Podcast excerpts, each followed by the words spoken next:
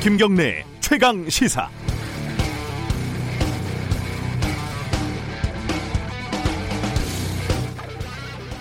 정의연이 현대중공업으로부터 받은 후원금 10억 원을 부실하게 운영했던 것은 변명의 여지가 없어 보입니다.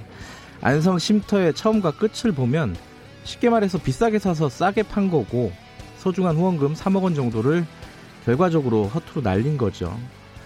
어려운 여건에서 10억이라는 거금이 후원금으로 들어왔는데 이렇게밖에 운영을 못했나 안타깝기도 하고 능력에 의심이 들기도 합니다. 남은 문제도 많습니다. 조금 쉬운 문제로는 어, 쉼터가 위안부 피해자와 관련 없이 사실상 펜션으로 사용됐다는 의혹 어, 정 의원은 부인하고 있습니다. 이건 사용 내역을 공개하면 어렵지 않게 해결될 문제죠. 조금 어려운 문제는요.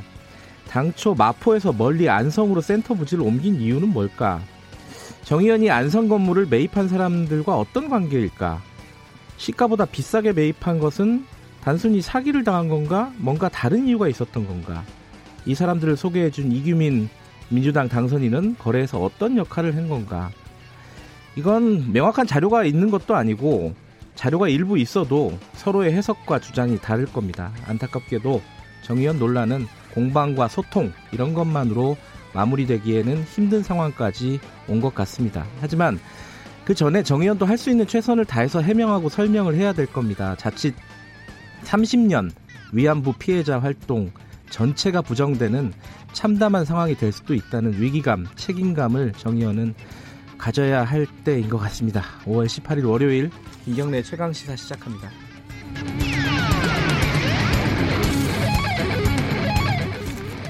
김경래 최강 시사는 유튜브 라이브 열려 있습니다. 실시간 방송 보실 수 있고요. 샵 9730으로 문자 보내주시기 바랍니다. 짧은 문자는 50원, 긴 문자는 100원이고요. 스마트폰 콩 이용하시면 무료로 참여하실 수 있습니다. 오늘 1부에서는요. 오늘 5.18 민주화운동 40주년입니다. 어, 아직도 이 뭐 북한군이 개입됐다는 둥 이런 얘기 하는 사람들이 있습니다. 여기에 대한 어, 또 어떤 반박 근거를 갖고 온 분입니다. 뉴스타파 한상진 기자와 함께 일본 외무성 문서를 통해서 북한 개입설의 진상을 한번 살펴보겠습니다. 2부에서는 정치의 품격 박지원 의원 만나보고요. 3부에서는 5.18 민주화 운동과 관련 있는 분들의 목소리를 담은 미니 다큐멘터리 보내드립니다.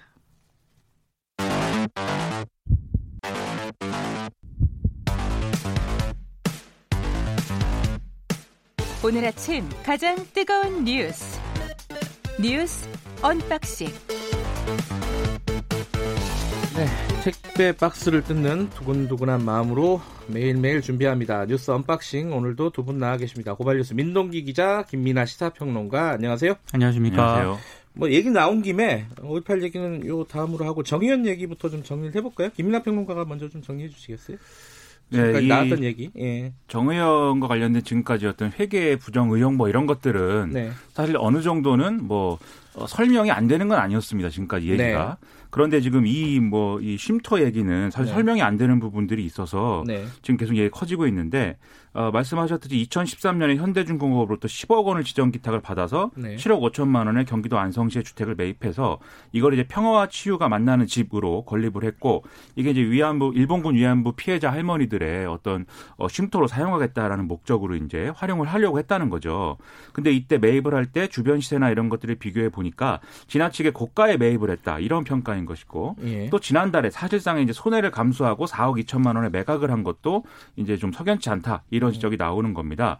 그리고 더군다나 매입할 당시에 거래 상대는 이제 뭐 안성에 출마한 뭐 이규민 더불어민주당 당선인과 관계가 있는 뭐 어, 사람이었다 뭐 이런 네. 얘기인 것이고 그리고 또 어, 애초에 이제 일본군 위안부 피해자들 할머니들의 거주 목적으로 구한 시설임에도 불구하고 처음에는 계획이 서울에 이제 구하는 거였는데 안성으로 바꾼 이 부지를 바꾼 것도 석연치 않다. 네. 그리고 이 집을 이제 펜션처럼 운영했다는 의혹도 일부에서 제기가 돼서 계속 이제 어, 곤혹스러운 상황이 이어지고 있습니다. 유미양 당선인은 뭐라고 합니까 여기에 대해서? 오늘 한겨레가 뭐 인터뷰를 좀 했더라고요. 예. 보니까 예산의 한계 때문에 적절한 곳을 찾지 못하다가 이제 당시 그 안성의 쉼터 주택을 구입을 했다라고 해명을 했고요. 네. 아, 당시 서울 시내 그러니까 당시라 하면 2013년 정도 되는데 이때 서울 시내에 10억으로 살 수 있는 곳이 없었다 음. 이런 입장을 밝혔습니다. 네. 대신에 이제 정의기억 연대하고 윤 당선인 쪽에서는 그 아버지를 관리인으로 지정한 점하고요. 음. 힐링센터 사업을 제대로 수행하지 못해서 기부금 손실이 발생한 점 등에 대해서는 실수를 인정하고 사과를 하긴 했습니다. 네. 근데 이렇게 해명을 했는데도 불구하고 방금 뭐 김이나 평론가도 얘기를 했지만 네. 당시 서울 시내에 10억으로 살 수 있는 곳이 없었다. 이 해명도 좀 이해가 잘 안 가는 그런 막연하게 좀 이해가 안 가는 이게 2013년도죠. 3년입니다. 음. 예. 그 당시 마포구 성산동 일대에 예. 10억으로 살 수 있는 곳이 없었다라는 입장에 대해서도 조금 이해가 안 간다라고 하는 그런 지적도 있고요. 네. 그리고 다 지금 지인으로 얽혀져 있지 않습니까? 네. 이런 부분에 대해서도 좀 납득이 제대로 되지 않는다라는 그런 비판이 나오고 있습니다. 음, 그 사들이는 과정에서 여러 명들이 지금 얽혀져 있는 거죠. 그렇죠. 네. 이게 이제 백보 양보해서 뭐 단독 주택이고 또 이제 예, 일본군 위안부 피해자 할머니들이 기거를 하셔야 된다는 목적을 이제 충족시키는 주택이 이제 많지 않았다라고는 볼 수도 있겠습니다. 서울에 서울, 예, 예. 그렇죠 서울에 예. 뭐 중요한 어떤 여러 가지 아파트도 있고 여러 가지 뭐 매물들이 있었을 수는 있겠지만 네. 목적에 맞는 게 없었을 수는 있는데 그게 왜 하필 이제 안성인 거냐 음, 그리고 그렇죠. 이 안성에 이렇게 좀 한 다리 건너서 아는 사람이 어좀 이런 건축이나 이런 데 개입을 했던 그 직접 지었던 그런 건물을 왜 매입한 거냐 그리고 그거를 하필이면 비싸게 시세보다 비싸게 산 이유가 뭐냐? 이거에 대해서는 논란이 많은 건데 우리가 뭐 이 상황을 이해할 수 있는 방법은 첫 번째로 뭐 어쨌든 이 이제 그 어, 건립 사업을 대단히 아니하고 그다음에 좀 뭐라 할까요? 제대로 하지 못한 것은 이제 사실인 거죠. 그건 부정할 네. 수 없는 사실인데 그런 차원에서 이제 이루어진 일인지 아니면 두 번째로 어 서두에 말씀하셨듯이 윤미향 당선인과 정의원 당시에 정대협이죠. 어 사기를 당했다라는 것인지 음. 이, 이, 비싼 값에 판매한 사람에게 네. 잘 모르고 그래서 사기를 당한 것인지 아니면 세 번째 가장 이제 안 좋은 이제 가능성인데 어, 일부 보수 언론들이 보도하는 것처럼 서로 아는 사람들끼리 예를 들면 비자금을 만든다거나 음. 이런 서로 이제 나눠 갖기 위해서 무슨 뭐 어, 어떤 공작을 했다는 것인지 이런 것들이 계속 의혹이 계속 불거지고 있는 상황으로 갈 수밖에 없는 이 음. 조건이 된 겁니다. 네, 인터뷰라든가 윤미향 네. 당선자가 해명한 내용을 보면은 당시에는 그렇게 뭐, 뭐, 인테리어 비용이라든가 이런 게 있었다라고. 1억 정도 들었다는 거죠. 그렇습니다. 네. 그래서 비싸다고 생각하지 않았다라고 해명을 하긴 했는데요. 이 해명에 대해서 이게 충분히 뭐 납득되는 그런 해명은 아니다라는 그런 지적이 있습니다. 지금 그러니까 아버님 그러니까 윤미향 당선인의 부친에게 월급을 줬다는 건 사실 이게 월급이 소액이고 이래서 이게 중요한 문제로 취급되지는 않는 것 같아요. 그렇습니다. 중요한 문제는 이제 매매 그렇죠. 예, 네. 과정에 대한 어떤 문제인데 이 문제는 뭐 지금 팩트들이 한정돼 있어가지고 지금 이렇다 저렇다 얘기할 수 있는 계제는 아닌 것 같고 조금 더 봐야 되겠죠. 근데 언론이 좀 과도한 부분도 사실 있습니다. 이 네. 매매 관련한 것들은 뭐 제가 볼 때는 충분히 의혹을 제기할 만한 한데 네. 예를 들면 거기서 뭐 예를 들면 삼겹살을 구워 먹고 뭐 술을 마셨다라든지 네. 네. 뭐 일본 과자 얘기까지 예. 일본 과자는 또 뭐예요? 네, 거기서 일본 과자를 먹었다든지 네. 이런 것들을 굉장히 큰 어떤 문제인 것처럼 보도하는 것은 제가 볼 때는 너무 과하다 이런 생각은 분명히 듭니다. 있습니다. 네.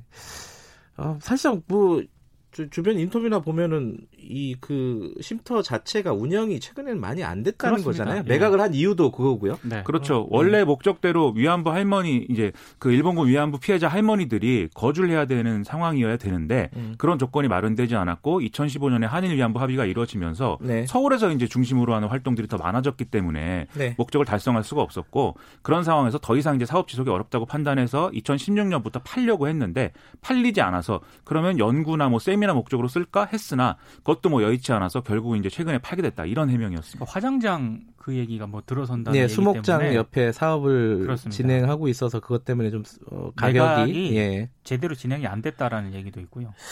어쨌든 지금 뭐 각종 고발들이 막 이루어지고 있어서 네. 이게 결국은 또 검찰로 넘어가지 않을까라는 결과적으로 넘어갔습니다. 네. 네. 누가 고발을 했기 때문에 그렇게 일이 진행이 될 것 같습니다. 좀 정해진 수순이죠.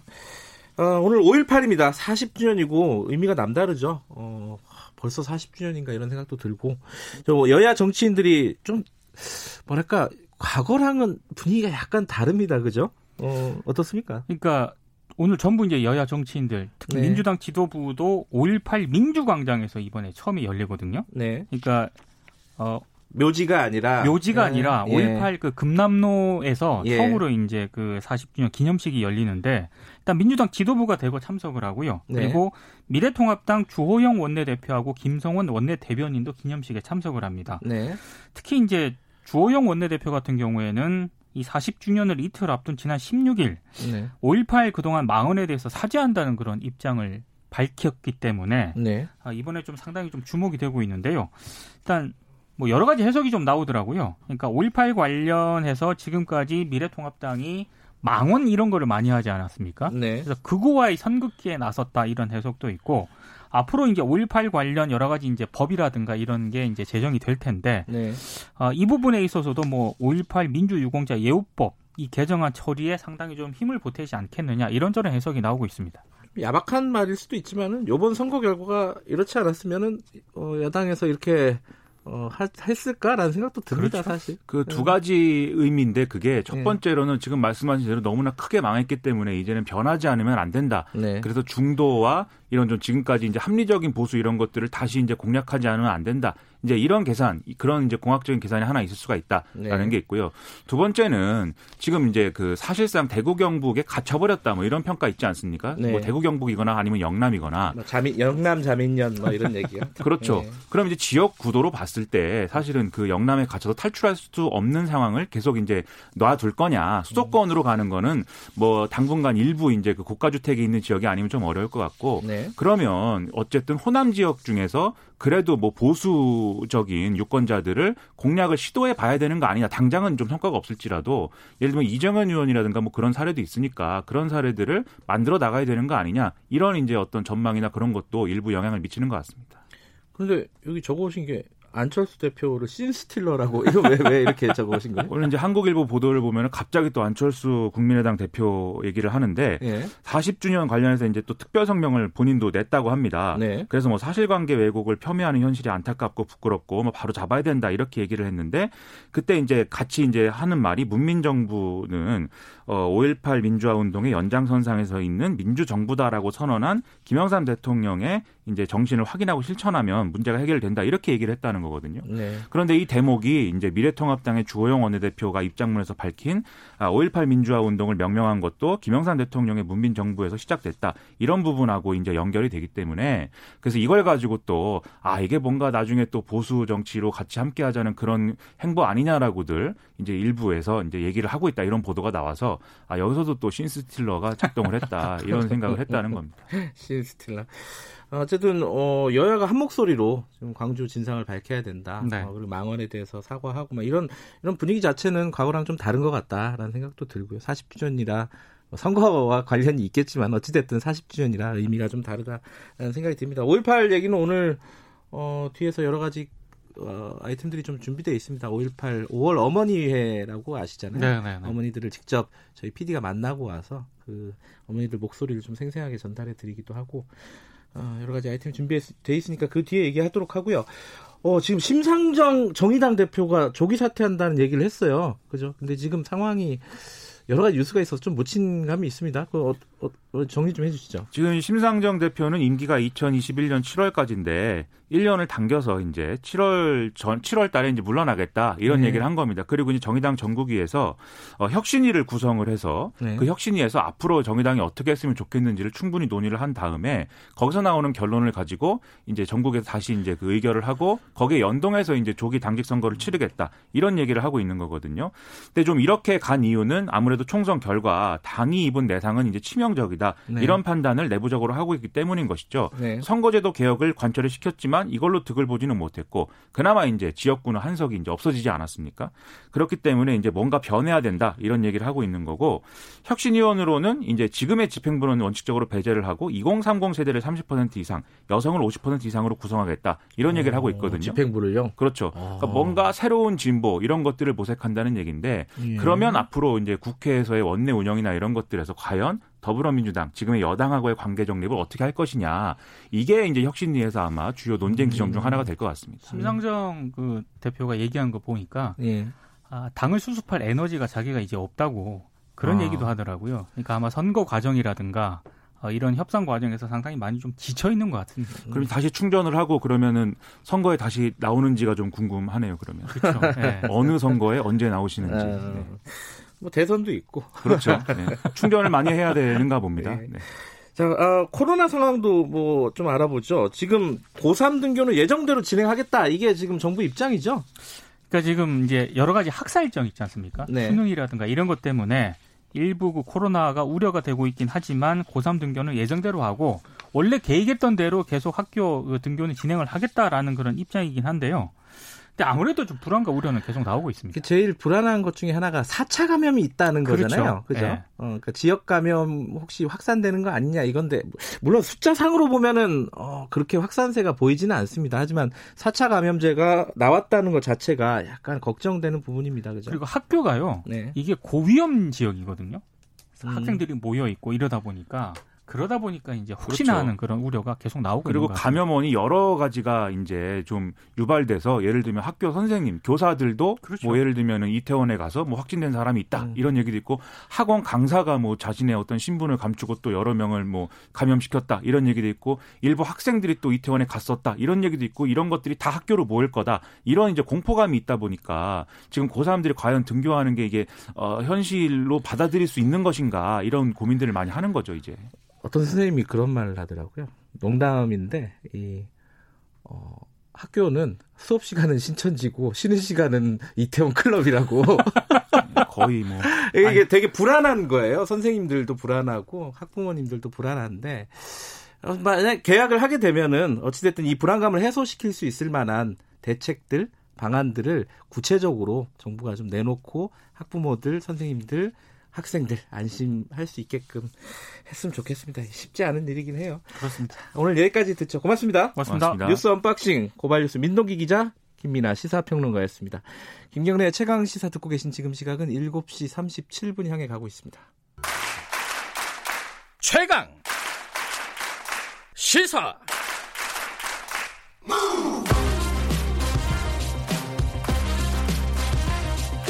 지금 여러분께서는 김경래 기자의 최강 시사를 듣고 계십니다. 네, 김경래 최강 시사 듣고 계십니다. 5월 18일 5.18 민주화 운동 40주년입니다. 어, 뭐 뭐랄까요? 40주년의 어떤 의미가 남다르기도 하고 하지만은 아직도 뭐 가해자들은 사과나 반성하지 않고 있고요.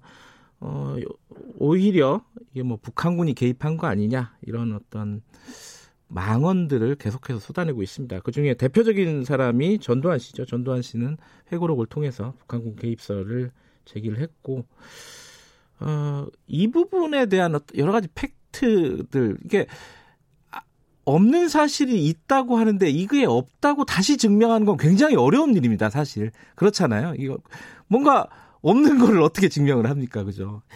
근데 그럼에도 불구하고 어, 전두환 씨가 얘기한 이런 북한군 개입설이 얼마나 허구인지를 밝혀내는 작업들은 계속되고 있습니다. 뉴스타파 한상진 기자가 일본 외무성의 비밀 문서들을 입수를 했습니다. 최근에 거기에서도 어, 북한군 개입설은 어, 말이 안 된다라는 취지의 어떤 내용들이 숨어 있다고 합니다. 뉴스타파 한상진 기자 전화 연결해서 이 관련된 내용 좀 여쭤보겠습니다. 안녕하세요. 네, 안녕하세요. 먼저 그 전두환 씨가 네. 얘기한 북한군 개입설은 정확하게 뭐예요? 어, 일단 그 북한군 개입설 문제는 지난 40년 동안 계속 말씀하신 대로 제기가 되어 왔었는데 네. 이번에 저희가 그 저희 뉴스타파가 일본 외무성에서 네. 80년 5월에서 6월 사이에 네. 음, 주한 일본 대사관이 본국 그 외무성에 보낸 문서를 이제 정보 보고서를 제가 입수를 해보니까 네. 그 안에서 특이하게도 80년 5월 24일 날 예. 전두환 씨가 언론사 편집국장들하고 만나서 나눈 기자간담회 대화 내용이 예. 거기 기재가 돼 있었습니다. 그런데 음. 이제 그걸 보고 저희가 깜짝 놀랐던 게 네. 이 사실은 80년 5월 당시에도 그 북한군 개입설 문제는 여러 곳에서 얘기가 나왔고 언론에 보도도 됐었고 아주 루머가 많았습니다. 그런데 아, 그때 당시에도요? 예. 네네 그, 예. 그 당시부터 그랬어요. 예. 지금까지 이어지는 계속 그 이제 시작이 그때부터인데. 네. 근데 이제 그 때 나왔었던 정도의 북한군 개입설 얘기는 예. 그러니까 정리하면 남한 사정이 이렇게 그 혼란스러우니 예. 혹시라도 이걸 기회로 틈타서 북한군이 침투할 가능성이 있으니 대비하자. 음. 예. 혹은 그 북한이 뭐 남한에 가지고 있는 고정 간첩 고정 간첩들이나 이런 것들을 이용해서 네. 폭동을 더 심화시키는데 작용을 할 수가 있으니 네. 여기에 대한 대비책도 해놓아야 되는 게 아니냐 이런 음. 정도 수준이에요. 예 예. 네. 그런데 이번에 그 80년 5월 24일 전두환 씨가 언론사 사, 저기 편집국장들 하고 나눈 대화 내용을 보면 그런 수준이 아니고요. 예. 정확하게 뭐라고 얘기를 하냐면 김일성은 영리한 사람이어서 네.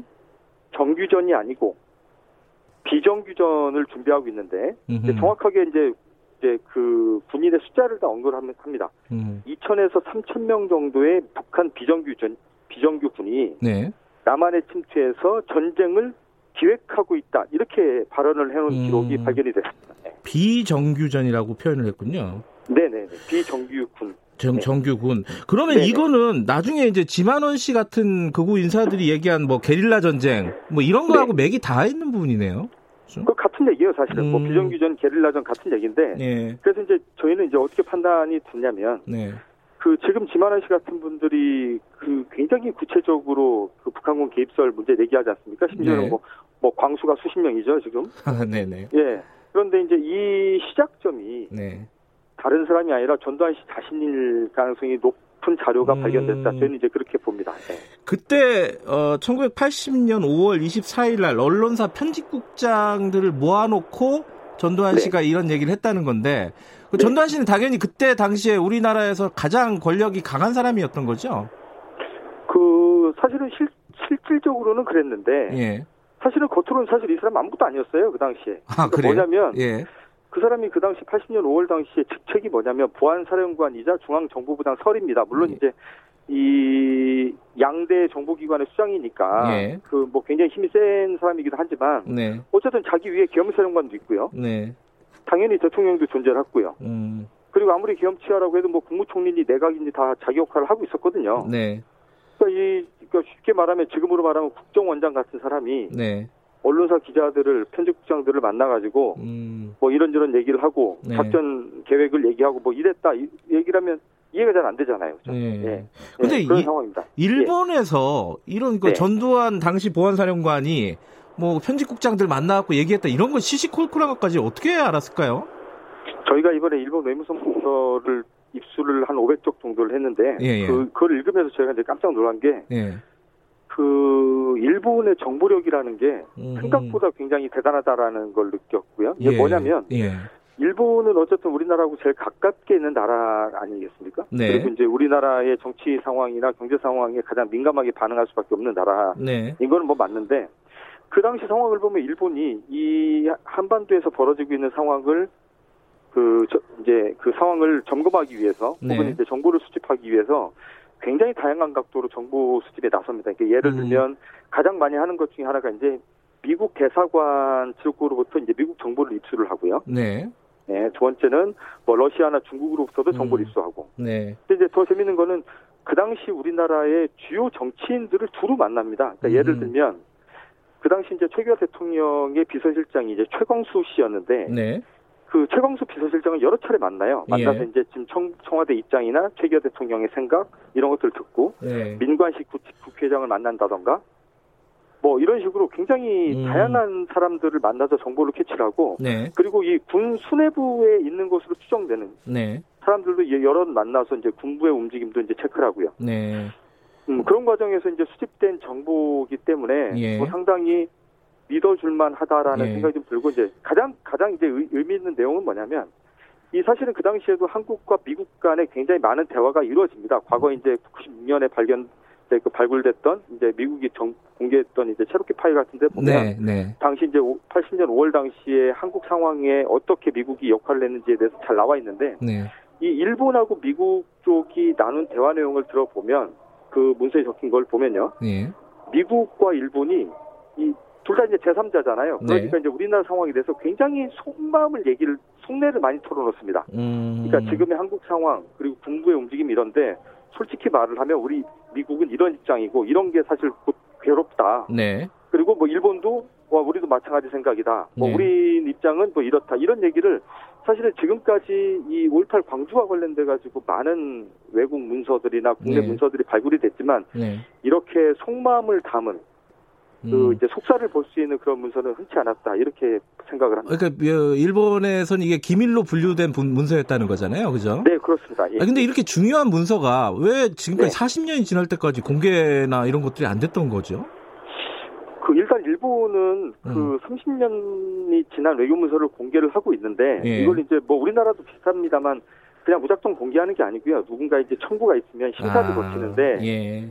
저희 뉴스타파가 그 이 작업을 시작을 한 게 한 1년이 넘었고 음 한 1년이 넘게 일본 정부를 상대로 계속 정보공개 청구를 하고 심사 네. 요청을 해서 뭐 저희도 이제 겨우 받아낸 자료입니다. 그 어렵게 만, 어, 찾은 자료에 전두환 씨가 북한군 개입설을 직접 유포한 네. 당사자다 이런 흔적이 네. 남아 있었고 네. 그리고 또 하나가 이 당시에 네. 북한군 움직임에 대해서도 이 미국 외무성 아 일본 외무성 문서에 있다면서요 어땠습니까 네, 네. 북한군들이 움직임이 좀 있었어요? 예. 제가 이제 그거를 읽다가 굉장히 이제 굉장히 빵 터졌는데 그 어떤 일이 벌어지냐면 80년 5월 22일 날, 그러니까 광주항쟁이 한참 벌어지던 시기죠. 예. 5월 22일 날 판문점에서 남북 실무회담이 벌어집니다. 네. 그, 그때 이제 그 북한 측 그 참석자들을 수행하는 북한의 기자들이 이제 많이 왔겠죠. 예. 그 북한의 기자들과 한국 측 관계자들 사이에 나눈 대화 내용이 예. 어떻게 해가지고 이제 일본에 전달이 돼서 그게 이제 외교문서에 적혀 있는 게 확인이 됐어요. 예.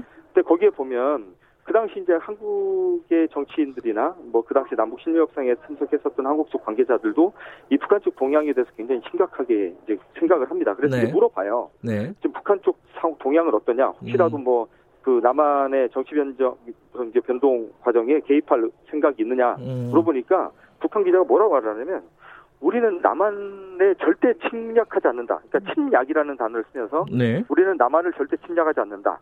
그거 하나는 꼭 믿어줬으면 좋겠다라고 네. 말을 하고요. 예. 그 다음에 이제 재밌는 게 자기들이 그 남한에 대해서 침략할 수 없는 이유를 몇 가지 설명을 하는데 예. 첫째가 지금 모내기 철이라서 너무 바쁘다라는 거예요. 네. 아, 5월이면 그, 모내기 철이죠. 예. 아, 그럼요. 예. 예. 그리고 두 번째가 김일성의 그리고 지금 북한의 가장 첫 번째 관심사는 인민의 경제고 음. 예, 두 번째도 인민의 경제고 네. 김일성도 인민의 마음을 얻지 못하면 통치를 할 수 없다 이렇게 음. 말을 한 걸로 돼 있는데 네. 뭐 북한 기자가 뭐 자기들 입장을 얘기한 것일 수 있지만 네. 어쨌든 이걸 읽으면서 저는 어떤 생각이 들었냐면 이렇게 그 북한군 침략, 침략설을 40년째 그렇게 주장을 하고 있었는데 네. 그것과 배치되는 정도가 아니라 사실 망신 아닙니까? 이 음. 그렇게 북괴 북괴하면서 그렇게 욕을 하고 폄하했었던 북한의 기자한테까지 이런 말을 듣고 있었던 그 당시 신군부의 음. 모습이 참 부끄럽습니다. 저는 개인적으로. 그 북한군이 실제로 움직임이 어땠는지에 대한 정보도 좀 있나요? 외무성 문서에? 나 있습니다. 예. 그, 그 당시 이제 미국이 그 일본 쪽에 전달한 정보에 따르면 네. 미국은 이 북한의 움직임을 파악하기 위해서 조기 경보기를 두 대를 북한 상공에 띄웁니다. 네. 네, 띄워서 이제 북한의 군부대의 움직임을 면밀히 체크하는데 네. 그 여러 문서에 어떻게 네. 적혀 있냐면 지금 북한은 아무 움직임이 없다. 예, 아무 움직임이 없다. 네. 그리고 아마도 남한의 상황에 대해서 개입하거나 할 생각이 전혀 없는 것으로 네. 이 중국과 러시아 그리고 미국 측 정보를 취합해 보면 네. 전혀 개입할 의지가 없는 것으로 판단된다. 이런 문장이 저희가 입수한 음. 문서 곳곳에서 등장을 합니다. 음. 그러면 뭐 지금까지 말씀하신 걸 정리를 해보면은 네. 일단은 전두환 씨가 당시에 기자들에게 직접 이런 북한군의 움직임이 있다라는 사실을 유포를 한 거고, 근데 네. 실제로 북한군의 움직임이 있느냐를 어, 미군이나 이런 쪽에서 정찰을 했을 때는 전혀 없었다라는 거고. 네, 전혀 없었고요. 그러면은 나중에 이제 언론 보도라든지 이런 극우 어, 인사들이 계속해서 북한군 개입설을 주장하는 거는 전두환 씨 입에서 비롯됐다. 일단 이렇게 네. 생각해도 큰 무리는 아닐 것 같네요. 네, 저도 그렇게 생각을 하고요. 예. 그리고 사실 아까 말씀하셨던 것처럼 네. 이 있지도 않은 걸 그러니까 없는 것 없, 없다는 그러니까 없다라는 걸 생각하기가 너무 힘든 거잖아요. 예. 사실은. 네. 소모적이기도 그러니까 하고요. 예. 네.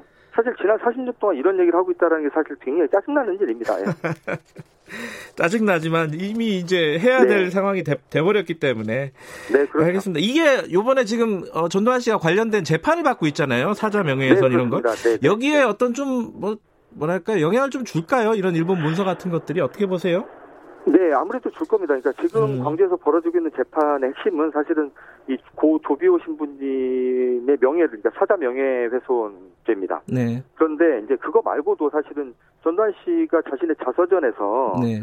이 북한군 개입설 문제를 굉장히 강력하게 주장을 해놨기 때문에 이 부분에 대해서도 이제 조만간 어떤 이제 그 사법 절차가 이제 시작이 음. 될 걸로 예상을 하고 있는데요. 네. 아마도 거기에 굉장히 큰 영향을 미칠 거고요. 네. 지금 사실은 전두환 씨는 자기가 쿠데타를 일으켰다라는 것 자체를 인정을 하지 않고 있습니다. 예. 네. 그런데 이제 그 이런 증거들이 하나하나가 모이면 네. 뭐 전두환 씨가 더는 저런 얘기를 못할 수 있게 만들 수 있지 않을까 하는 또 기대를 네, 합니다. 어, 외무성 문서, 일본 외무성 문서에서 나온 얘기들 보도는 계속 되나요? 어, 일단은 오늘, 네. 5.18 40년이 되는 오늘 저희가 이제 맞춰서 준비해 놓은 음. 그 리포트가 이제 곧 이제 오전 음. 중에 이제 나갈 건데요. 네. 뭐 그게 굉장히 좀 의미가 있는 리포트니까 많이들 봐주, 봐주 셨으면 좋겠고요. 알겠습니다. 그리고 예 예. 여기까지 듣겠습니다. 앞으로도 계속 계속 진행을 하겠습니다. 예, 고맙습니다. 예, 감사합니다. 뉴스타파 한상진 기자였습니다. 얘기를 듣다 보니까 그런 생각도 드네요. 옛날 같으면은 이 코로나 19가 퍼졌어도 북한군이 퍼뜨린 거다라는 얘기가 분명히 나왔을 거라고 100% 확신을 합니다. 좀 서글픈 역사죠, 우리의. 자, 1부는 여기까지 하고요. 잠시 2부에서는요, 정치의 품격 박지원 의원과 만나봅니다. 3부에서는 5.18 특집 마련되어 있으니까 많이 들어주시기 바라겠습니다. 어, 5.18 어머니들, 5월 어머니들을 직접 만나고 돌아온 송지민 프로듀서와 함께 광주 현장 얘기, 지금 여기랑은 또 분위기가 좀 다르지 않겠습니까? 들어보도록 하겠습니다.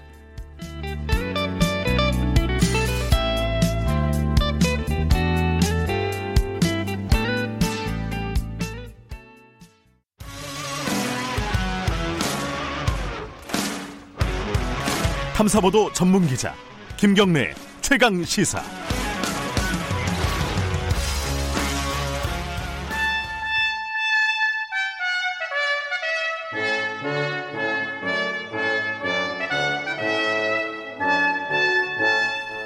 네, 매주 월요일 박지원 의원님과 함께하는 고품격 정치 토크. 박지원의 정치의 품격. 오늘도 민생당의 박지원 의원 나와 계십니다. 안녕하세요. 네, 오늘이 5.18 40주년. 네. 그 얘기부터 끝내시는군요. 당연합니다. 어, 요번에 이제 5.18 분위기는 좀 많이 다르더라고요. 야당들도 한 목소리로 과거 진상규명해야 된다. 뭐 이런 얘기를 하고 있고 그래서 조금 뭐 생각이 남다르실 것 같아요. 소희가 어떠세요? 그렇죠. 작년 39주년 때 제가 40주년은 똑같은 39년처럼 보내지 말자 음. 했는데 음. 총선 결과 네. 통합민주당이 180석을 차지하니까 이제 국회 입법권이 다 보장되잖아요. 네. 그리고 때를 맞춰서 5.18 어, 사과를 한 주호영 예. 한국 통합당의 원내대표. 예. 그 전에 청년 비대위에서 5.18과 세월호에 대해서 사과를 하고 찾아뵙자. 미래통합당이요? 예. 네. 그런 것들이 나오니까 상당히 분위기가 달라지고 있다. 음. 네. 근데 이제 한 가지 어 사람들이 많이 얘기하는 게 진상 규명 관련해 가지고요. 진상 규명 조사위가 이제 출범을 할 거 아닙니까, 그죠? 네, 그렇죠. 근데 거기 좀 조사권이나 이런 것들이 좀 신통찮다. 뭐 강제 조사권 이런 게 좀 필요한 거 아니냐? 당연히 아, 그 네. 법을 제정을 할 때도 그런 예. 지적이 나왔지만은 당시 통합당, 네. 그 한국당에서 원체 반대를 하기 때문에 네. 에, 조사에 불응하면은 네. 강제 구인권 같은 것이 없어졌어요. 없어요. 네. 그렇기 때문에 이제 법안을 다시 이, 개정을 해서 네. 강제 수사를 할 수 있는 강제 구인권 등을 부여해야 네. 제대로 된 고수, 조사가 되지 안 그러면은 어렵다 하는 것을 말씀드립니다. 굉장히 지금도 해결 안 된 규명하지 못한 진실들이 많이 있지만 많죠. 그 중에서 가장 큰 거는 사실 발포를 누가 명령했느냐 이거 아니에요, 그죠? 그렇죠. 최종 발표 어. 명령자가 누구냐? 네. 우리 다 알고 있잖아요. 그래요. 전 잘 모르겠더라고요. 아니라 그래가지고. 네. 그러니까 본인이 네. 아니라 그러니까 네. 그러한 진상조사위원회에서 물론 지금 재판도 받고 있지만은 네. 에, 철저히 조사를 하면은 나오죠. 네. 네. 근데 이제 지금은 불러서 만약에 여러 가지 근거들이 있어서 뭐 예컨대 전두환 씨를 부른다. 그러면 난 못 가겠다. 그러면 방법이 없다는 거죠. 방법이 없죠. 그죠. 어. 그러니까 강제 네. 수사권, 강제 구인권을 주어야 영창을 발부해서 데려오죠. 네. 40주년 어, 오늘 하루뿐만 아니라 이제 앞으로 이런 법안들 같은 것들도 오늘만 하더라도 음. 한국일보든가요? 네. 에, 모 신문에서 그 회의에 예. 에, 신군부의 그 전두환에 네. 직계 부하인 최모 장군이 네. 뭐 권총을 껴들고 어쩌고 했다 음. 하는 그런 것들이 나오기니까 음. 역사는 어차피 밝혀져요. 네. 그 전일 빌딩에 헬리콥터 사격 네. 거기를 제가 갔었거든요. 예. 작년에 현장 답사를 해보니까 참 음?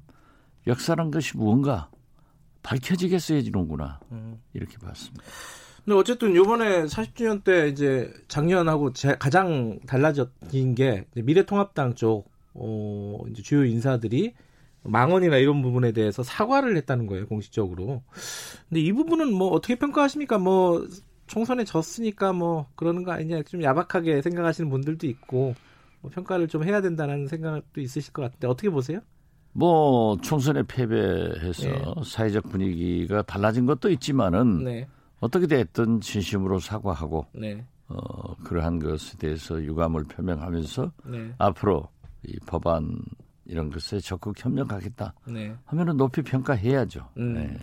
근데 이제 미래통합당 얘기 이제 나왔으니까 계속 한말 한 말씀만 더 여쭤보면은 어 사실은 이제 연장선입니다. 이 5.18 망언에 대한 사과도 마찬가지고 보수 정치를 어떻게 재건할 건가 이거 토론회 같은 걸 막 하는데 저는 개인적으로 좀좀 딱하더라고요. 왜냐면 진중권 전 교수가 나와가지고 뭐 통합당에는 뇌가 없다. 뭐 이런 얘기를 하는데 그 얘기를 또 통합당 사람들이 듣고 있잖아요. 참 이게 좀 딱한 광경이다 서로 간에 그런 느낌이 들더라고 어떻게 보셨어요 그 장면들은? 저는 통합당이 그래도 네. 어, 뇌가 없어도 뇌가 없어도 뇌가 있으려고 노력하는구나. 음. 사실 저희도 이렇게 보면은 선거에 네. 참패를 했을 경우에는 네. 반대 진영의 인사들을 초청해서 네. 그러한 토론회 같은 것을 합니다. 네. 그분들은 눈에 우리가 어떻게 비쳤는가. 음. 그래서 저는 그 그분들이 진중권 교수를 초청해서 네. 그러한 적나라한 얘기를 들을 수 있는 분위기가 됐구나. 음. 예, 그렇게 보았습니다. 고무적으로 보셨군요. 음. 그렇게 해서 느껴야죠. 음. 예. 느껴가지고 어, 보수 세력을 다시 이렇게 재건하고 어, 이렇게 추스려 나갈 수 있겠습니까? 지금 상황이 어떻게 그렇게 하려면 뭐가 더 필요하다고 보세요? 미래통합당 쪽에? 지금 우선 그 반성도 뼈저리게 하지 않고 네. 그 지도부에 있는 있었던 사람들이 다시 자기 정치를 재개하면서 네.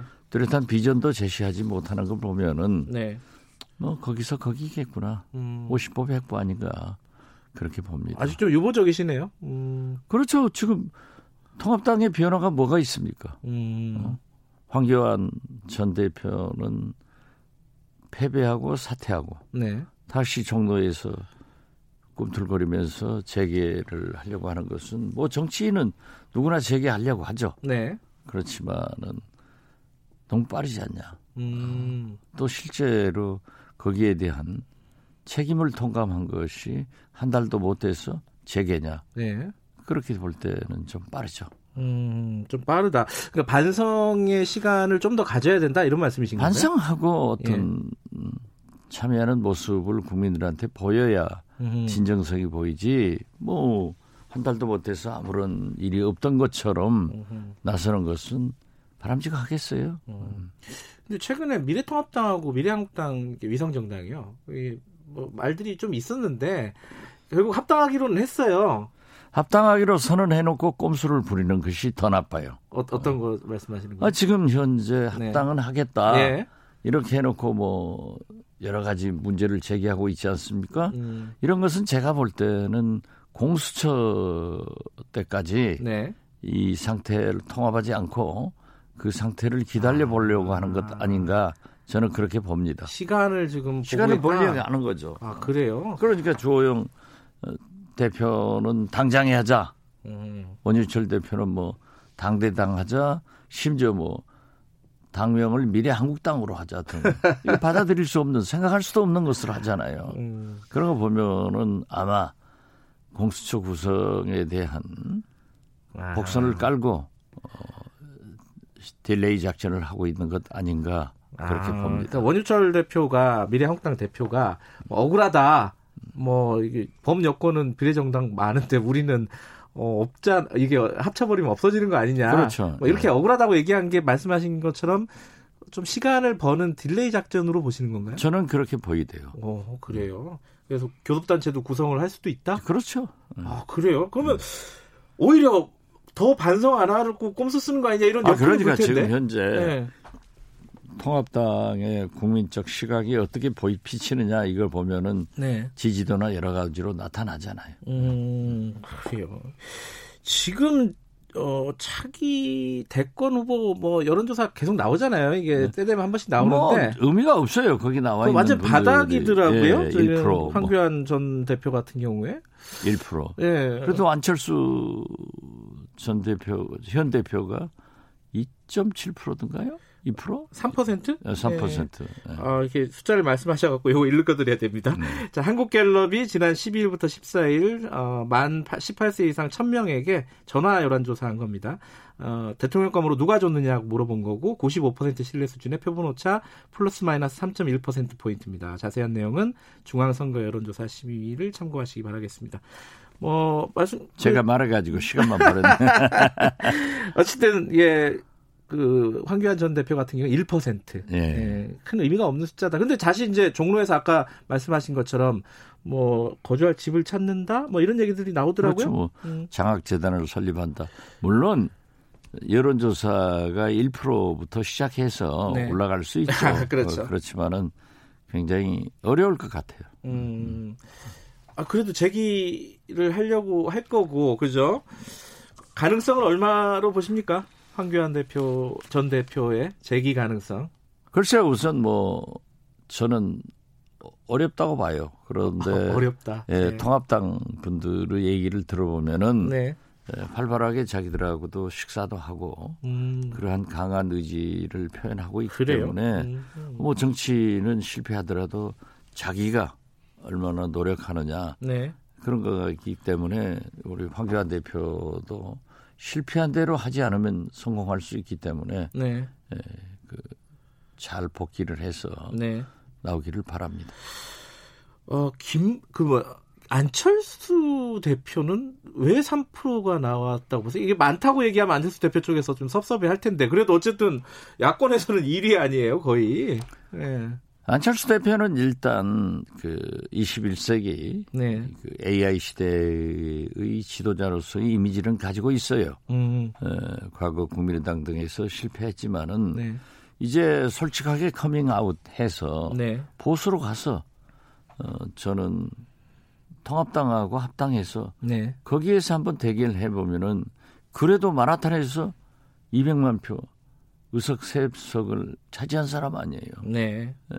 그래서 저는 어느 정도 가능성도 있지 않느냐. 음. 대통령이 되고 안 되고 그것은 국민이 결정할 문제고 네. 어, 보수에서 예. 대통령 후보의 지지는 상당히 받을 수 있는 분이다 음. 음. 이렇게 생각합니다. 또 한 분이 요새 좀 궁금한 분이 김무성 의원이에요. 예. 뭐 여러 가지 존재감을 좀 보여주셨습니다. 뭐 뭐 과거사법 같은 것들 합의를 이끌어내고 뭐 지금 킹메이커 역할을 하는 거 아니냐 이런 관측들이 많던데 어떻게 보세요? 글쎄요, 그 저도 뭐 킹메이커 역할은 할 것이다. 어. 그리고 사실 원체 보수 아니에요. 예. 그렇기 때문에 지금 현재 보수 세력이 지리멸렬하는 것을 그것을 보고 그래도 나도 나서야겠다. 음. 그, 그런 생각을 가질 거예요. 음흠. 뭐 본인이 나설 가능성은 없을까요 혹시? 뭐 그러지는 않을 것 같아요. 그래요? 예. 아, 메이커로서의 네. 음, 알겠습니다. 그 지금 이낙연 대표가 아, 지금 총리 전 총리 같은 경우에는 당권에 나올지 안 나올지 말들이 좀 있더라고요. 어떻게 예측하세요 이 부분은? 이건 돗자리 한번 깔아드려야겠네요. 예. 저는 처음에는 나오리라고 네. 봤어요. 예. 예. 그런데 지금 대권을 꿈꾼다고 하는 예.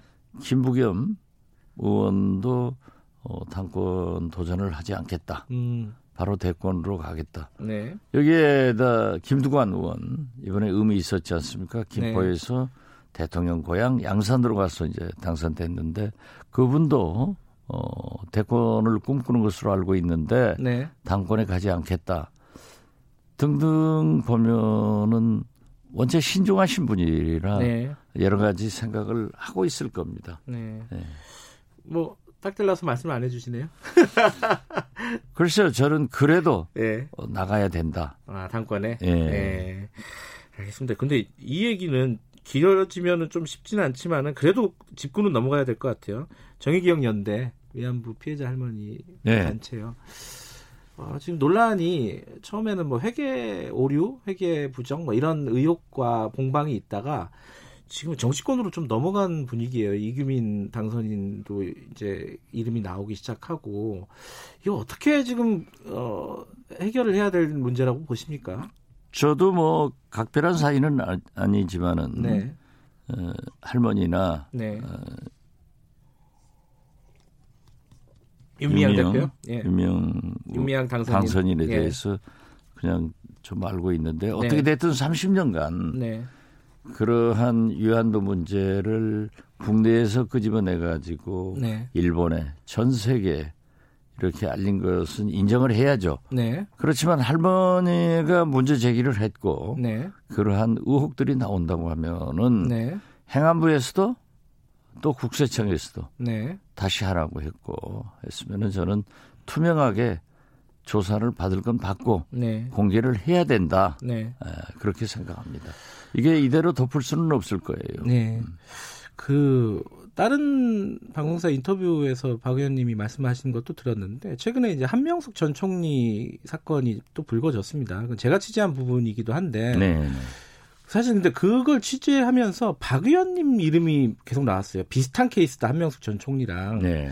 그 어떤 얘기인지 어떻게 생각하시는지 한명숙 전 총리 사건 이거 간단하게 한 말씀 듣고 좀 마무리할게요. 제가 법사위원이기 때문에 네. 한명숙 전 총리의 두 가지 재판에 대해서 네. 비교적 소상히 알고 있습니다. 네. 그 한만호 회장도 처음에는 아니라고 했다가 돈 줬다고 얘기했던. 예. 예. 또 진술을 법정에서 바꾸고 네. 또 나중에는 뭐 검찰 조작에 의거해서 이렇게 됐다는데 제가 다 보혜저축은행 네. 때 제가 검찰에서 조사를 받을 때도 똑같은 일을 하더라고요. 음. 특정한 거기에 밝은 음, 재소자들. 네. 이 사람들을 데려다가 아주 그림을 그리게 해요. 검찰이. 검찰이. 예, 예. 짜 맞춰라. 예. 그렇게 맞춰가지고 해라. 예. 이렇게 하니까 거기서 짜 맞췄지만은 이제 그 법정에서 네. 여러 사람이 관계가 되니까 저도 무죄가 됐었습니다. 네. 그래서 저는 한명숙 전 총리도 네. 그 당시에도 이건 억울한 일이다 아니다라고 네. 네. 했지만은 참 이, 그래도 전직 총리 아니에요. 네. 재심을 통해서라도 좀 사실이 밝혀졌으면 좋겠다 이런 음. 생각 가지고 있습니다. 저도 참 그 부분은 나중에 한번 좀 따로 듣고 싶어요. 이 비슷한 사건이다. 예. 박지원 의원도 되게 억울했다 그때 뭐 그런 얘기를 제가 인터뷰를 하는 와중에 들었거든요. 예. 다른 예. 한명수 전 총리 인터뷰 과정에서 그 얘기는 길어질 가능성이 있으니까 여기까지만 듣고 예. 마지막으로 임기 얼마 안 남았습니다. 국회 임기 예. 이제 어. 짐 싸셔야 되잖아요. 짐 쌌습니다. 아, 벌써 싸셨어요? 예, 예. 아, 소회가 어떠신지 한 말씀 드려야겠어요. 아, 뭐, 아쉬운 점도 있지만은, 네. 그래도 20대 국회에서 어, 박근혜를 타내겠다 네. 하는 것은 그게 절묘하게 제가 원내대표 할때 네. 12월 2일로 하느냐, 네. 12월 11일로 하느냐. 그때 많이 싸우면서 모함도 받았지만은 결국 제가 선택한 12월 11일 날 네. 표결을 해서 박근혜를 탄핵시키고 음. 그 촛불 혁명을 더 불타게 해서 음. 문재인 정부가 탄생했다 하는 것은 굉장히 보람으로 생각합니다. 아, 20대 국회가 탄핵이라는 큰 일을 했군요. 아, 그렇죠. 역사적으로 네, 큰 일을 했습니다. 예. 네. 알겠습니다. 어... 물론 뭐 여러 가지로 그 국회가 생산적이지 못하고 네. 어, 제가 국회의원 몇 번 해봤지만은 최악의 국회라는 것도 인정은 합니다. 음, 알겠습니다. 어, 그동안 국회에서 고생하셨고 우리도 저희들은 계속 뵙는 거죠? 그렇죠. 불안해서 한번 여쭤봤습니다. 오늘 여기까지 드릴게요. 고맙습니다. 네, 감사합니다. 정치의 품격 박지원 의원님이었습니다. 공정하고 깊이 있게 오늘 하루 이슈의 중심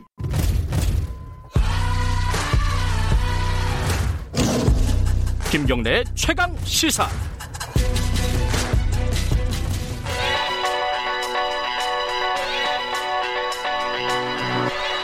최강 시사 김수민의 눈.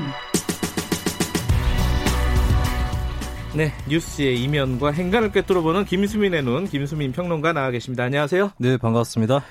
오늘이 5.18 40주년이라서 김수민의 눈도 5.18 특집으로. 네. 어떤 내용입니까? 5.18 노래 특집을 준비해봤습니다. 노래 특집. 네. 김수민의 귀. 이라고 볼 수 있겠죠. 5.18 하면은 임을 위한 행진곡, 5월의 뭐, 노래 이런 그쵸? 노래들이 음. 있는데 뭐 예를 들어서 또 뭐 정태춘 씨나 안치환 씨 노래도 네. 있겠고 근데 5.18 노래 중에 이 노래도 있었나 싶은 곡들을 준비를 해봤습니다. 생각을 해보면 그 그게 당연한 거예요. 그때 당시 엄청난 사건이었고 그게 네. 많은 노래나 대중 예술의 소재가 당연히 됐을 법도 한데 검열이나 이런 것들 때문에 네. 잘 모르는 거잖아요. 그렇습니다. 어떤 노래가 있습니까? 어, 임을 위한 행진곡이 1982년에 그 음원이 녹음이 됐거든요. 아, 그래요? 그 오. 바로 전에 1981년에 네. 5.18 관련 노래가 나왔습니다. 놀랍게도 1981년 제5회 MBC 대학가요제 대상을 받은 곡이 정오차의 바윗돌이라는 곡인데요. 예. 이 가사에는 5월, 광주 이런 말은 나오지 않는데 이 정오차 씨가 나중에 한 인터뷰에서 이 노래는 광주에서 죽은 친구의 영혼을 달래기 위해 만들었다. 아, 본인이 직접 밝혔어요? 예, 그리고 아. 이제 제목 바윗돌이 바로 묘비를 상징하는. 아. 네. 지금 나오는 노래인데 아마 제 나이 정도까지는 아실 거 아실 김수희 평론가도 잘 아시는 노래예요. 이거? 제가 태어나기 바로 전에 나온 노래라서. 아 이게 네. 되게 유명한 노래인데 이게 5.18을 다룬. 네. 이거 몰랐어요, 이 부분은. 이게 정권 입장에서는 크게 한 방을 먹은 게 대학가요제를 통해서 학생들이 적당히 좀 순치가 되고 네. 대중음악적으로 눈길을 좀 돌렸으면 하는 게 정권의 바람이었을 텐데 대학가요제 대상의 5.18을 다룬 노래가 등극해버렸다는 겁니다. 물론 이거 그때는 이제 은유적으로 네. 그죠 검열을 피해서 한 거지만은 아, 대학생들 살아 있었네요 그때. 근데 사실은 바위돌이라고 하셨는데 바위섬도 네. 저도 이 어릴 때 많이 불렀던 노래인데 그렇습니다. 나중에 이게 5.18 노래라는 걸 나중에 알았어요. 저도. 네, 지금은 아시는 분이 꽤 있을 것 같은데요. 네. 얼핏 바위섬 하면은 독도가 생각날 수도 그런 있겠습니다만. 그런 줄 알았어요. 예, 네. 근데 이 노래 가사를 잘 보면 정말 전율하게 되는 게 어느 날 폭풍 우에 휘말려 모두 사라지고 학살을 어... 은유한 것이다 아. 라고 본다면 굉장히 아, 깊은 뜻이 있는 노래였구나 라고 볼 수 있겠고 음. 바위섬 너는 내가 미워도 나는 너를 너무 사랑해 음. 이것은 어떻게 보면은 뭐 투쟁의 의지랄까 음. 5월 영령들의 뜻을 잇겠다라고 하는 것을 서정적으로 노래했다라고 네. 볼수 있겠고 실제로 이 어, 가수인 김원중 씨는 5.18 당시에 전남대 2학년으로 광주에 있었습니다. 아, 그래요? 예, 광주에 있었어요? 그렇습니다. 5.18 때? 그리고 이제 군을 제대하고 나서 복학을 준비하다가 동료인 조선대학교 배창희 씨가 이 곡을 작곡을 했는데 음. 배창희 씨가 처음에 소록도에서 이 곡을 만들었지만 만들면서 보니까 이게 음. 광주에 관한 노래다 라는 생각이 들었다고 하고 두 사람이 그렇게 또 어, 같이 뭐 공감을 했다고 합니다. 이 당시에 뭐 대학생으로 광주에 있었다 그러면 이 노래가 5.18 노래라는 거는 뭐 당연하겠네요. 네. 근데 이, 이거는 저, 김승 평론가가 써가지고 전 처음 알았어요. 조용필 씨도 5.18 노래를 불렀어요? 예, 그렇습니다. 조용필 씨가 한 라디오 프로그램에서 한 1990년대 중반에 예. 자신이 생명이라는 곡을 썼다가 예. 남산 안기부에 불려간 적이 있었다.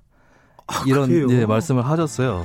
이 생명이란 곡은 1982년에 나왔던 사집에 수록된 곡인데 예. 하필이면 또 조용필 씨가 김지아 시인하고도 인연이 있습니다. 그래요. 김지아 시인이 주로 생명 사상 이런 그렇죠. 얘기를 했기 때문에 예, 이 생명이라는 제목이 더 뜻깊게 다가오는데 전옥숙 씨 작사가가 이 노랫말을 지었고 이분은 참고로 홍상수 감독의 모친이기도 합니다.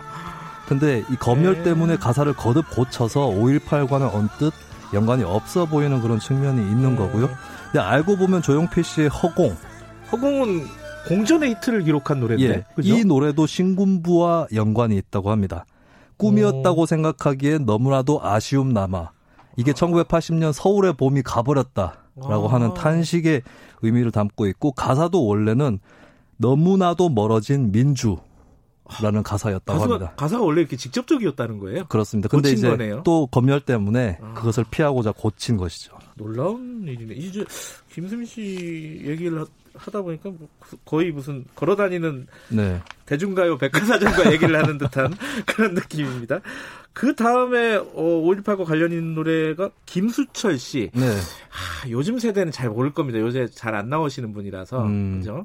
못다 핀 꽃 한 송이 이것도 5.18 노래예요? 네, 원래는 김수철 씨가 작은 거인이라고 해서 락 밴드를 그렇죠. 하고 있었는데 집안에서도 그, 그만해라 음악 그리고 대학원에 진학해라 이런 압력 때문에 그러면 마지막으로 딱 한 장만 음반을 내보겠다 하고 낸 것이 솔로 1집인데 여기에 수록된 못다 핀 꽃 한 송이가 히트를 했죠. 이게 대히트를 친 곡이죠? 이거는? 네. 아. 여기에 보면 이제 님 떠난 그 자리에 두고두고 못다 핀 꽃 한 송이 피우리라.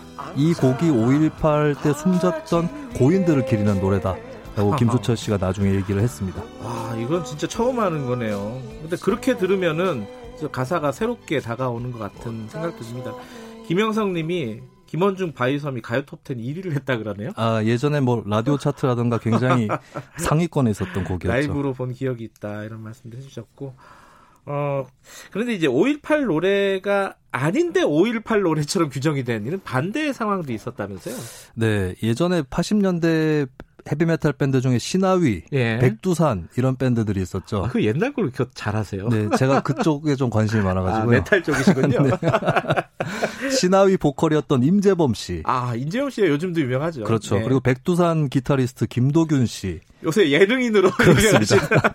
예, 이분들이 씨. 1990년 즈음에 아시아나라고 하는 헤비메탈 밴드를 결성을 해서 아, 영국까지 건너가서 세계 진출을 노리고 활동을 음. 했었습니다. 예, 유일하게 음반이 한 장이 나왔는데 어, 다수곡이 영어로 돼 있고요. 근데 이 음반에 넣으려고 만들었던 곡 중에서 Soldiers Came 군인들이 왔다라는 곡이 어, 있는데 의미심장한데요? 예, 원래는 이제 반전을 아 반전 네, 전쟁 음. 반대를 의미하는 곡이었다고 하고 굉장히 임재범 씨의 처절한 보컬이 인상적인 곡인데 네. 이 가사에 보면 폭풍처럼 들이닥친 군인들 허공을 찢는 천둥처럼 버스를 태웠네. 네. 하늘을 가르는 번개처럼 누이들이 쓰러지고 형제들이 죽었어. 아하. 이 곡을 보면 이제 검열 당국에서 이거 음. 5.18 아니냐 음. 이렇게 해가지고 음반에서 빼라고. 아 그래요? 네, 이게 1990년이라는 시점이었는데도 불구하고 좀 억울했겠다. 예, 그때도 이제 네. 검열 제도가 살아 있고 5.18이 음. 완전히 복권이 안 됐다는 거고요. 음. 2002년에 이 음반이 재발매될 때 음. 솔저스 케임이 어, 비로소 다시 수록이 됩니다. 아, 이거 한번 나중에 방송 끝나고 한번 들어봐야겠네요. 약간 유튜브 노래 같은 느낌도 있고 반전 노래. 아, 그렇습니다. 자, 그 90년대는 아까 말씀하셨듯이 검열이나 이런 것들이 조금 덜해져서 네. 5.18 노래가 많이 나왔을 법도 한데 어떤 게 있나요? 1995년에 나온 곡이 있는데요. 예. 이것도 락밴드의 곡입니다. 블랙홀. 블랙홀. 한국의 어. 헤비메탈 밴드 1세대라고 아, 저, 저는 이쪽 있는. 계열이 아니거든요. 아, 그렇습니까? 블랙홀이 1995년 4집에 넣었던 마지막 일기라는 곡이 음. 있는데요.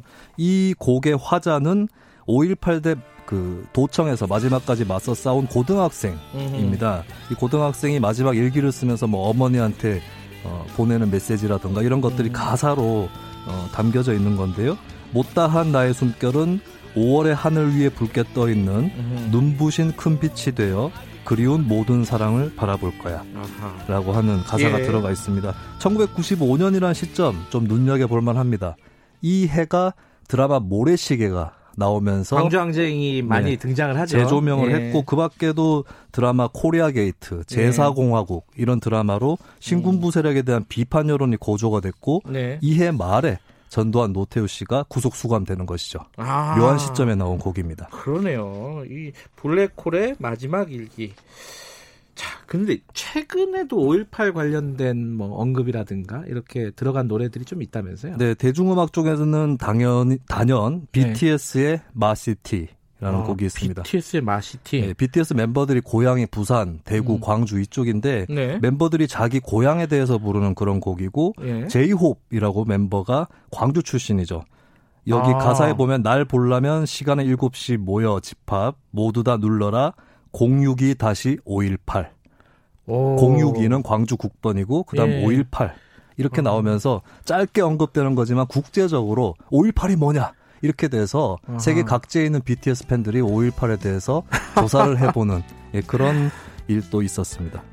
어, 참, 이 BTS 친구들은 기특하기도 하네요. 네.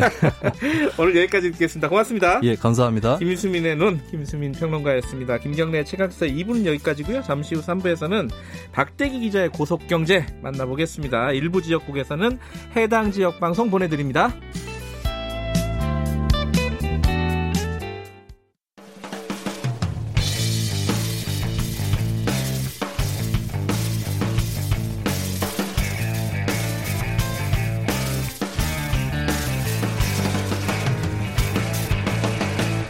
김경래의 최강 시사.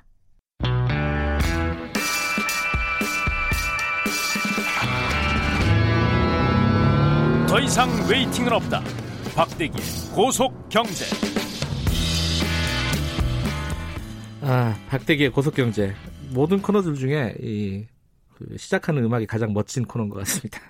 자, 어, 박대기 기자 나와 있습니다. 안녕하세요. 네, 안녕하세요.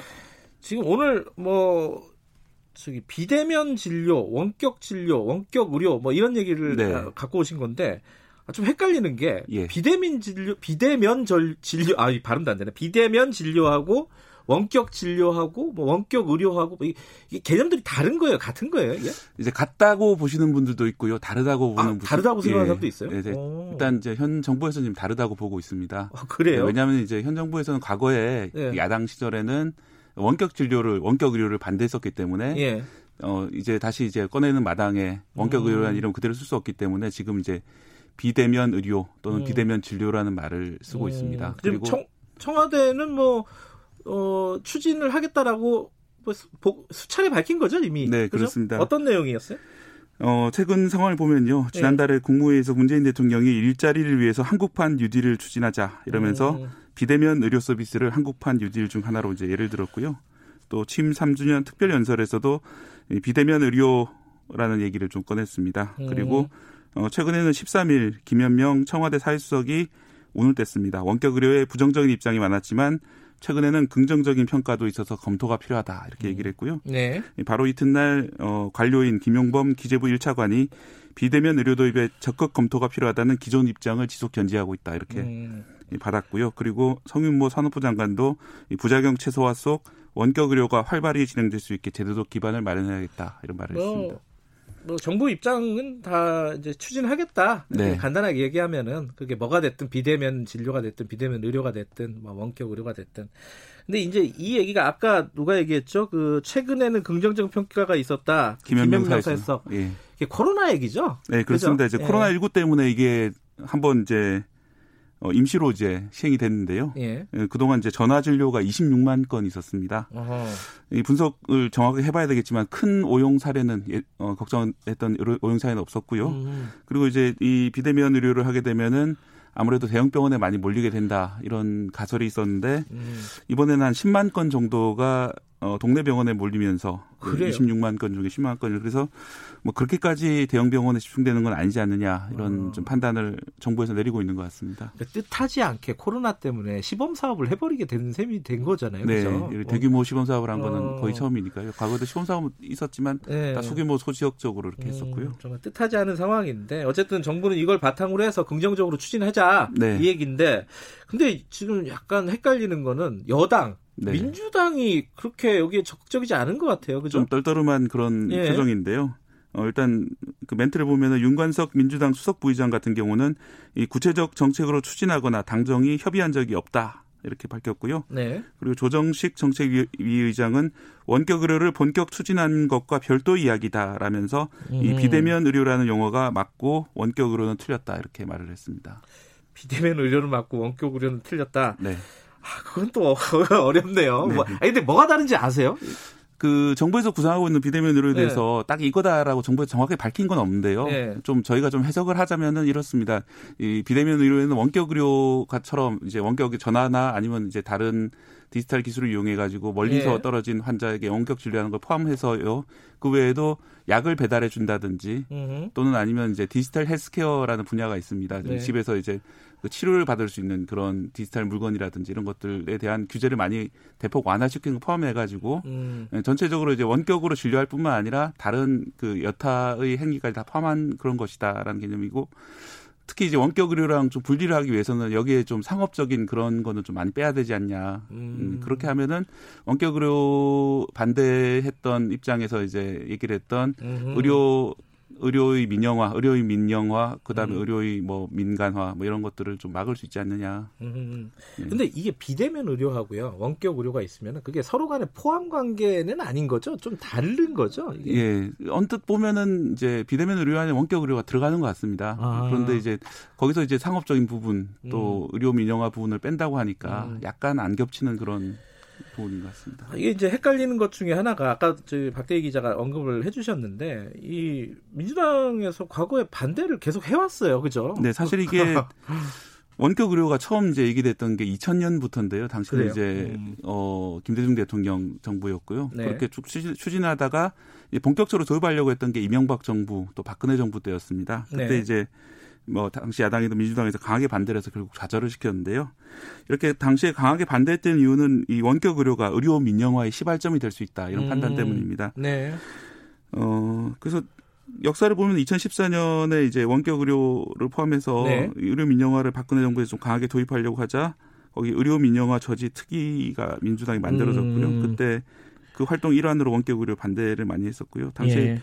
어, 추미애 민주당 당시 의원이 2014년 발언하신 거 보면은 원격 의료와 영리 병원을 반대하는 내용은 민주당이 꾸준히 가지고 있는 정책 의 기본 방향이다 이런 말을 했고요. 음.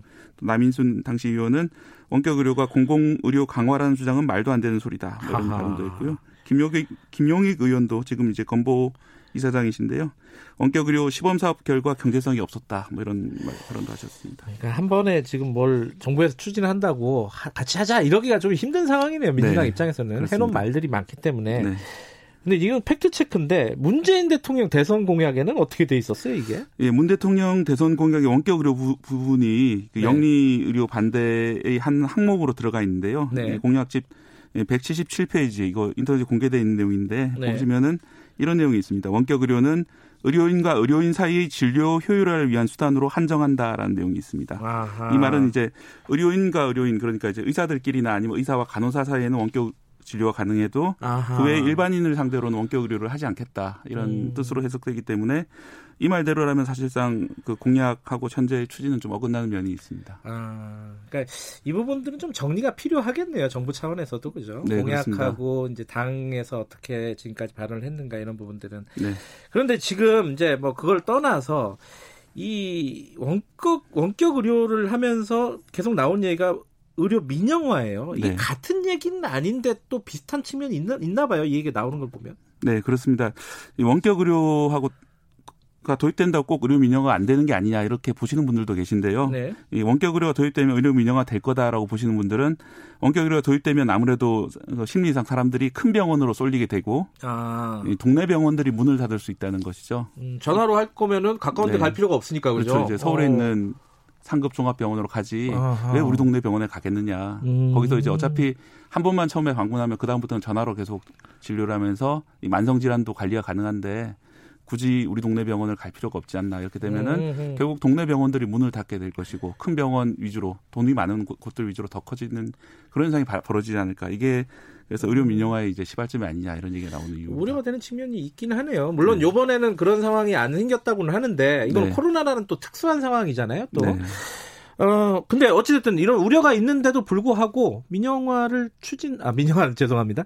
어, 비대면 진료, 네. 비대면 의료를 추진하는 이유가 있을 거 아닙니까? 그죠? 네, 그렇습니다. 이제 일단 정부에서 말하는 가장 큰 이유는 이제 코로나 때문에 벌어진 이제 거리두기 문제인데요. 음. 지금 코로나가 좀 잠잠해지는 추세이긴 합니다. 우리나라에서. 네. 그렇지만 분명히 2차, 3차 파고가 올 것이고 네. 어, 올해 안에 끝나기 어렵다라고 보는 여론이 그 전문가들 의견이 대부분이거든요. 예. 그렇다면은 이게 장기화된다면은 우리가 이번에 시작했던 전화 진료라든지 이런 것들을 좀 체계화 시켜가지고 네. 2차, 3차 코로나의 그 유행에 대비해야 되고 네. 또 이런 비슷한 질병들이 또 벌어질 수 있다면은 어, 이런 것들을 막기 위해서는 이 제대로 된 어, 비대면 진료 시스템을 갖춰야 되겠다. 이게 네. 하나지, 그리고 또 하나는 이제 경제 문제입니다. 어, 최근에 이제 그 코로나 이후 경제, 포스트 코로나 경제를 얘기하면서 다양한 비대면 산업, 언, 언택트 산업에 대해 얘기를 하면서 그중 하나로 의료도 언택트, 의료, 의료도 음. 이제 비대면으로 뭔가 일자리를 창출할 수 있지 않을까 그런 기대가 있는 그런 상황입니다. 환자 입장에서는 어떻습니까? 이게 뭐 조금 편해지는 거 아닌가? 더 좋아지는 거 아닌가? 네. 라는 측면도 분명히 있죠. 네, 서로 다 의견이 다르지만 다 인정하는 것은 네. 비대면 진료를 하면 비용이 내려갑니다. 아, 비용이. 예. 왜냐면은 뭐 왔다 예. 갔다 하는 교통비는 물론이고 시간 비용 예, 그리고 예, 예, 아무래도 이제 그 관련된 비용들이 다 내려갈 수 있죠. 서로 경쟁하게 되는 측면도 있기 때문에 음. 비용은 내려갈 것이다. 하지만 문제는 의료의 질도 함께 내려갈 수 있다. 아. 왜냐하면은 그 아무래도 대면에서 만나고 상태를 체크하는 거 다르고 전화로 전화나 아니면 뭐 영상으로 보는 거하고 다를 수 있기 때문이죠. 음, 그 의사들 단체들은 다 반대하죠 지금. 어, 일단 기본적으로 의사 단체들은 동네 병원의 입김들이 훨씬 더 강합니다. 음. 그렇기 때문에 이렇게 1인 자영업자들이거든요. 그렇기 때문에 어, 반대가 아주 심한 그런 상황입니다. 좋은 측면이 있고 물론 나쁜 측면이 있고 네. 자 그렇습니다. 그러면은 어떻게 해야 되는 겁니까 이거? 네, 일단 지금 여당에서도 예. 과거의 그 민영화의 초석이라던 그 원격 진료는 다르다 이렇게 발언했기 때문에요. 네. 그렇다면 어떻게 다른지에 대해서 좀 구체적인 비전을 좀 보여줄 필요했다고 생각이 음, 들고요. 네. 이게 그 동네 병원들의 네트워크가 무너지는 게 단지 동네 병원들만의 문제가 아니라 음. 우리나라의 의료 수준이 세계적이잖아요. 네. 이번에 코로나19 사태로 드러났지만 사실 전 세계 우리나라보다 의료 수준이 낮다라고 말할 수 있는 나라가 없, 없는 지경입니다. 음. 그렇다면 현재 체계가 상당히 장점이 많이 있는데 네. 만약에 원격 의료나 비대면 의료가 많이 도입돼 가지고 이 체계가 흔들리고 동네 병원들이 문을 닫는다면 네. 우리가 응급으로 아프고 이럴 때 동네 병원의 문을 두드릴 수 없는 그런 상황이 벌어질 수가 음. 있거든요. 그래서 그런 우리가 가지고 있는 장점을 유지를 하면서도 이, 이 비대면이 줄 장점을 수용할 수 있는 그런 좀 디자인들이 필요하고요. 제 개인적인 생각으로는 의료기기에 대한 어떤 규제나 이런 것들은 좀 많이 해소할 필요가 있을 것 같습니다. 이걸 음, 별개로. 알겠습니다. 요거는 어, 논의가 좀 아까 말씀하신 대로 구체적으로 좀 진행이 됐으면 좋겠어요. 이게 네. 이념적으로 이게 되니 안 되니만 따지지 말고 구체적으로 얘기를 했으면 좋겠습니다. 어, 끝내려고 했더니 질문이 있네요. 이 박대기 기자 어머님 말씀을 아직 기억합니다. 영어를 배워야 하는 이유. 이게 무슨 소리예요, 이게? 제가 예전에 SNS에 네. 어 이제 80년대 상황을 가지고 말씀드렸던 건데요. 네. 그때 제가 초등학생일 때 저희 어머니가 영어 ABC 크래커 이런 걸 과자를 주면서 영어 공부하라고 하면서 ABC 크래커를 주면서 이유가 이제 우리나라 언론에 안 나와 있는 많은 질, 아. 진실들이 있다. 예를 들어서 5.18 사건이라든지 어, 예. 이런 것들은 우리나라 언론에 제대로 보도가 안 되니까 나, 너는 음. 영어를 열심히 공부해서 외국 언론도 아. 볼수 있는 그런 사람이 되라라고 이제 말씀하셨던 건데. 영어 잘하세요 그래서. 아 잘하시지 잘 해야 될 텐데. 예. 예. 유튜브에 김영란님이 보내주신 거고요. 그 구수한 검사님이라는 대화명 쓰시는 분은 기자들은 거의 다 배가 많이 나왔는데 왜 그러냐고 어 저도 좀할 말은 네. 별로 없습니다 왜 왜 그런 겁니까 왜, 왜 그럴까요? 이거는 답이 없는 걸로 네. 하겠습니다. 오늘 고맙습니다. 예, 감사합니다. 박대기의 고속경제 KBS 박대기 기자였습니다. 김경래 최강 시사 듣고 계신 지금 시각은 8시 43분 향해 가고 있습니다.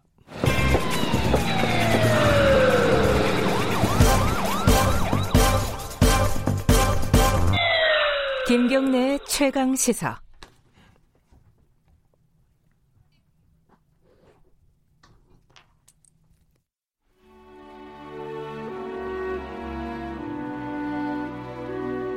벌써 40주년이 됐네요. 제 개인적으로 생각할 때는 제가 5.18 광주 민주화운동에 일어났던 그 해가 1980년도 제가 대학교 3학년이었으니까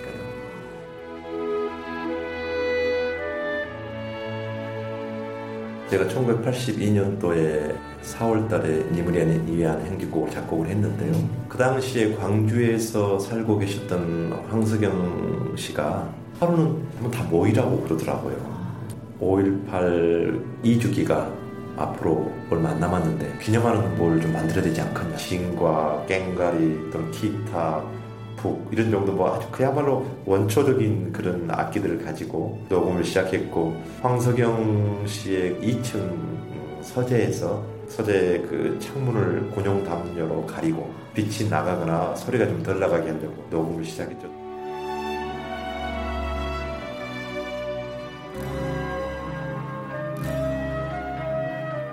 이 노래는 제가 4시간 만에 작곡을 했었거든요. 제가 뭐 천재에서 그렇다기보다는 제가 비록 용감하지 못해서 제일 앞장서서 싸우지 못했고 그러다 보니까 살아남았지만 5.18 항쟁의 기간 동안 내 눈과 몸으로 쭉 봐왔던 이런 것이 응축된 그 힘이 예, 어느 날 튀어나와서 제가 가지고 있는 실력보다 훨씬 더 좋은 노래가 나왔다. 한평생 나가자도 요즘에도 니무리엔 행기곡을 부르면서 많은 사람들이 위로를 받고 심지어는 이 노래 부르면 울기도 하고 가슴이 먹먹해진다고도 하고 그렇습니다. 그것은 이 노래가 단순히 어떤 사람의 기술로 나온 것이 아니었고 돌아가셨던 300명 가까운 영령들과 또 구속당했고 부상당했던 3천 명이 넘는 그 시민들의 아픔이 어, 이 노래 속에 들어있기 때문에 억울한 일이 있거나 이럴 때마다 이 노래를 부르면서 위로받고 또 거기서 힘을 얻는, 얻지 않나. 40년이 지났으니까 이제는 이제 그만 좀 하고 있자 절대 동의하지 않습니다. 이런 5.18과 같은 불행한 역사는 그래서는 안 되겠지만 아, 반복될 수 있어요.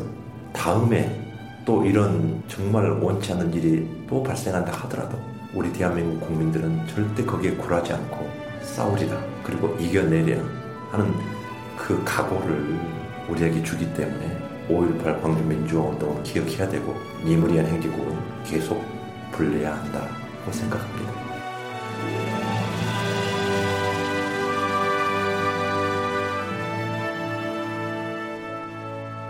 네, 5.18 40주년을 맞아서요. 이번 한 주 동안은 5.18 민주화 운동과 관련 있는 분들의 목소리를 담아서 미니 다큐 5.18 민주화 운동 40주년 연속 기획을 보내드립니다.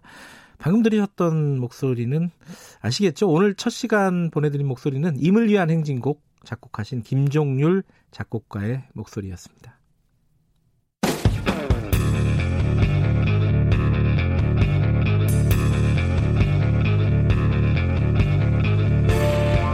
당신의 아침을 책임지는 직격 인터뷰 김경래 최강 시사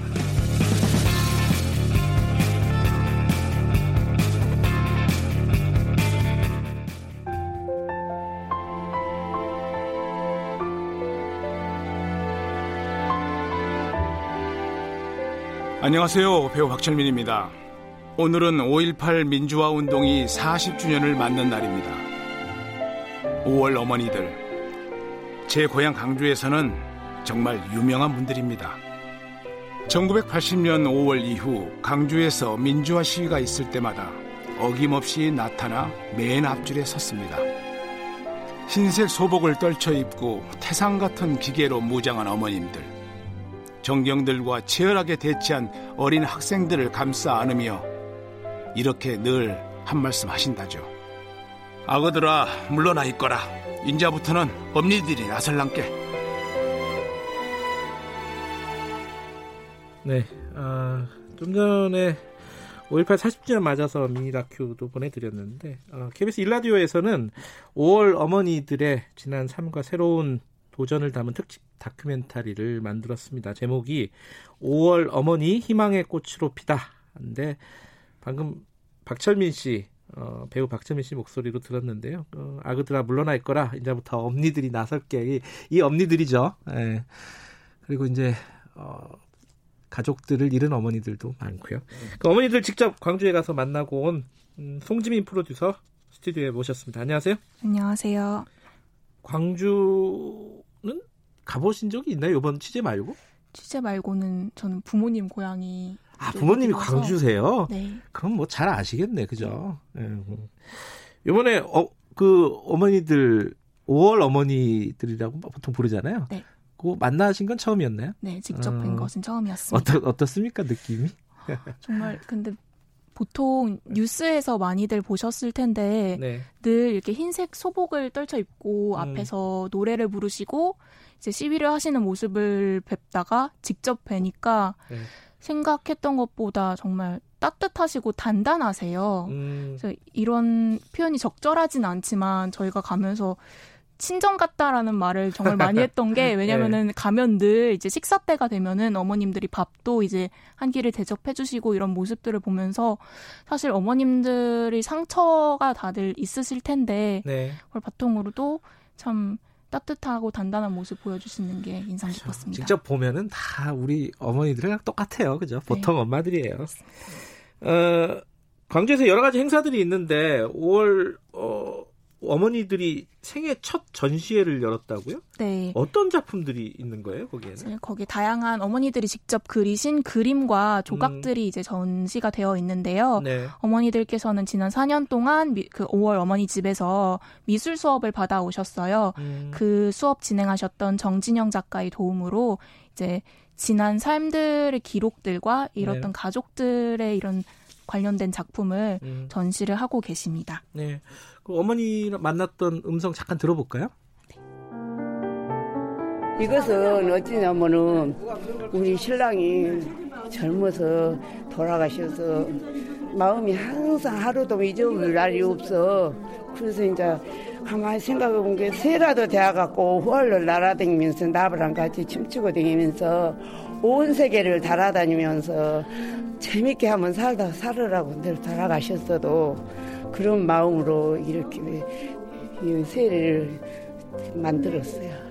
나비를 그게 나비하고 같이 홀로 날아다니면서 온 세계를 다 돌아다니면서 못다 먹고 못다 있고 고생하고 젊어서 가셨으니까 그러기라도 살으라고